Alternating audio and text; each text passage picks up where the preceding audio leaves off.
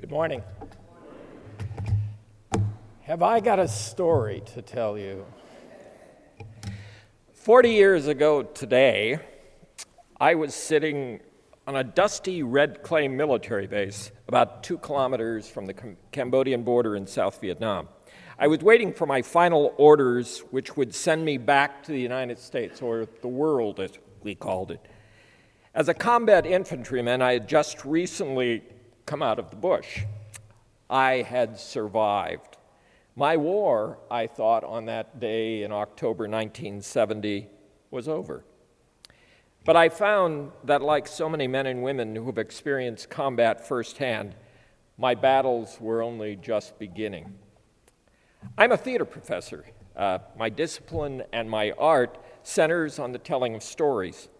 Stories have been a part of my life ever since I can remember. As a child growing up on a farm in Minnesota, I was fascinated by the stories of my grandparents settling the wild Minnesota prairies at the end of the 19th century. I would sit and listen to my grandmother tell of her memories of clouds of grasshoppers that ate everything green, including the wood of the wagon wheels. I went to a one room schoolhouse and heard and read stories of the Sioux chief Little Crow and his war with the whites in and around my farm and my hometown. And in my country church, I heard and read and recited the Bible stories that captivated my imagination and established my faith. In the words of the old song, I love to tell the story to those who know it best. For me, as a young boy on a farm without many close neighbors, I also created my own stories of adventure and daring and with the reluctant participation of my little sister, acted them out in my hay barn. That laid the groundwork for what later would develop into my career and my passion. There's something about the sharing of stories that has always kept human beings connected with one another. From the primitive shaman dancing and singing his creation myths to Homer's epic stories of the Odyssey and the Iliad to Aesop's fables, to the parables of Jesus, to the plays of Shakespeare, stories have been used to teach, to inspire, and to provide healing. Dr. Dan Bar-On at Ben Gurion University in Israel has harnessed this idea into an ambitious educational curriculum development project entitled Learning Each Other's Narrative, which he co directs with his Palestinian partner, Sami Adwan, an education professor at Bethlehem University. In order for people with years of painful and violent interaction to coexist peacefully, he contends, they don't necessarily have to like or agree with each other, but they must understand their point of view and their view of history between them. This can happen, he has found, when they really listen to each other's personal stories. As a theater director, I too have always found that the stories of the plays I share in public performance gives audiences insight to other cultures, other times, other belief systems, other values. But back to my personal story. When I returned from Vietnam, I assumed that I could step back into the life that I left when I was drafted into the war.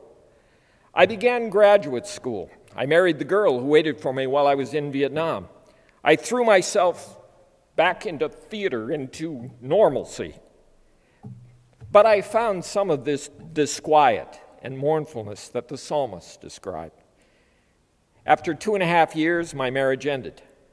I wandered from part time job to part time job. I moved to the West Coast and eventually ended up here at then CLC.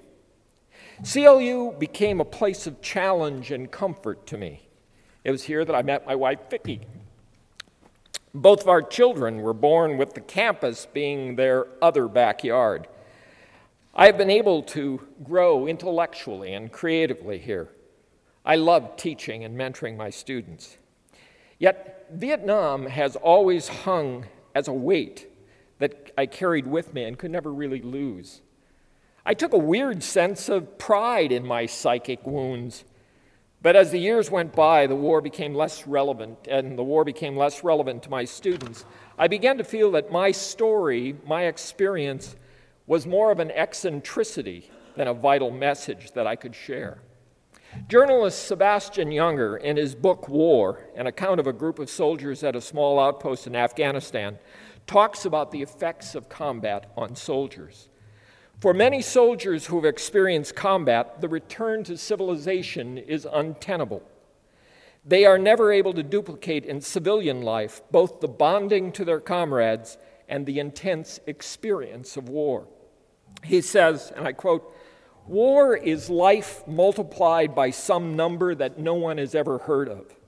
In some ways, 20 minutes of combat is more life than you can scrape together in a lifetime of doing something else. Combat isn't where you might die, though that does happen. It's where you find out whether you get to keep on living. Don't underestimate the power of that revelation. End quote. In April of this year on sabbatical, I began to, a journey that served to lift my, the burden of my Vietnam experience from my shoulders and created a space for healing. I want to share a bit of that journey with you now. The following slides mix both of my trips to Vietnam the one in 69 70 and the one this year. I was 22 years old and a high school teacher when I received my draft notice. And I was only 23 when I arrived in Vietnam. Um, I had never been so afraid as when I flew on my first combat mission.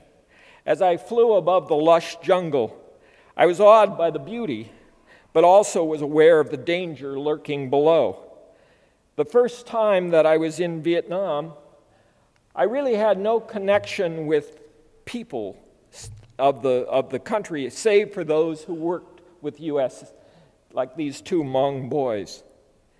This time, I was determined to get to know the people, especially the youth of the country, for whom the American War is ancient history.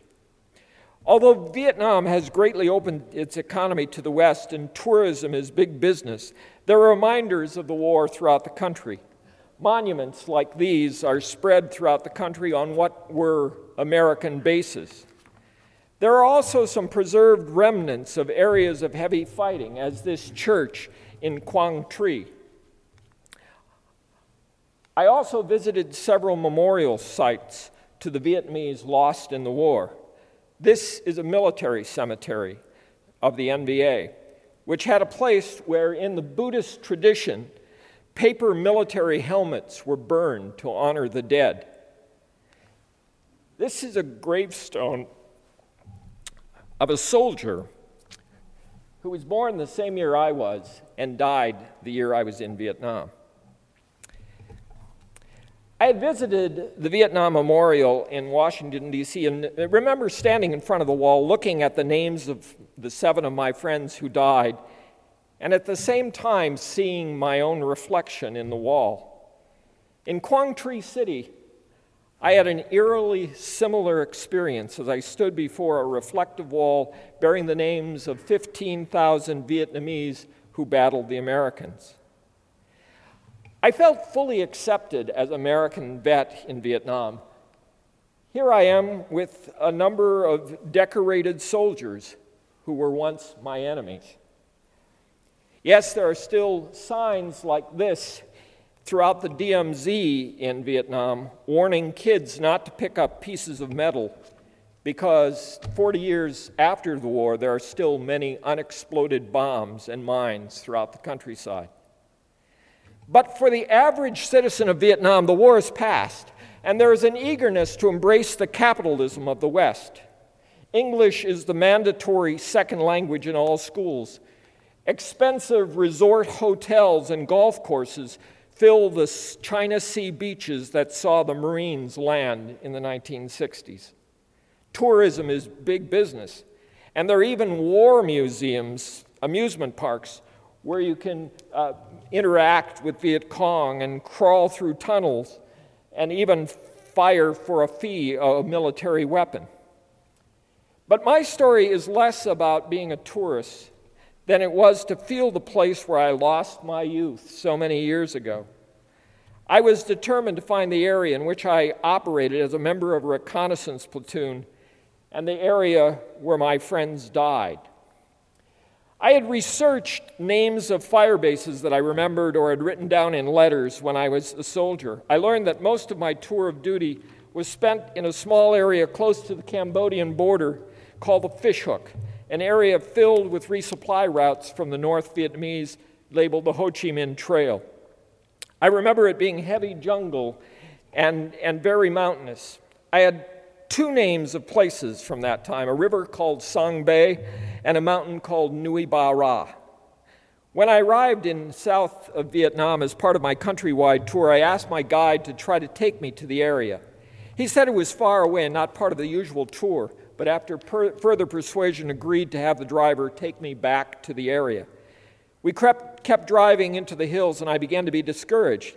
And then suddenly, as we rounded a hill, there in the distance was the shape of the mountain from my memory Nui Ba Ra. I persuaded my guide and my driver to try to get closer so I take another picture. We continued to drive for another half an hour, but the foliage was too thick or the hills obstructed our view. We finally pulled into a small town. Our driver pulled down a side street that ran on along the edge of a garbage dump. Our guide had him stop here so that he could relieve himself. I too got out and walked into the garbage dump for some privacy. As I was relieving myself, I noticed a wide, flat, open area in front of me. I walked up into the area and looked up, and there was Nui Ba Ra. I realized that I was standing on the tarmac of the base where I had spent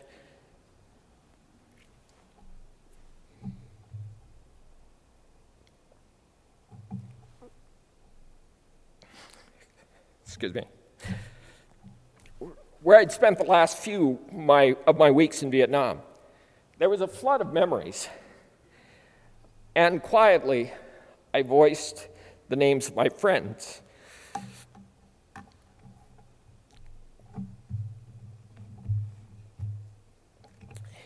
In some strange way, by returning to this spot, I was releasing them and also releasing 40 years of my tears and my burden. Since I returned from Vietnam, it's as though I've been given a new life and a new energy. I'm able to write about Vietnam now with freshness and a perspective that comes more from hope than from pain. I've also begun a project that I hope will provide healing through the sharing of stories to other combat vets. There are thousands of young men and women returning from Afghanistan and Iraq who are physically and mentally damaged and who feel isolated and unable to share what they have gone through.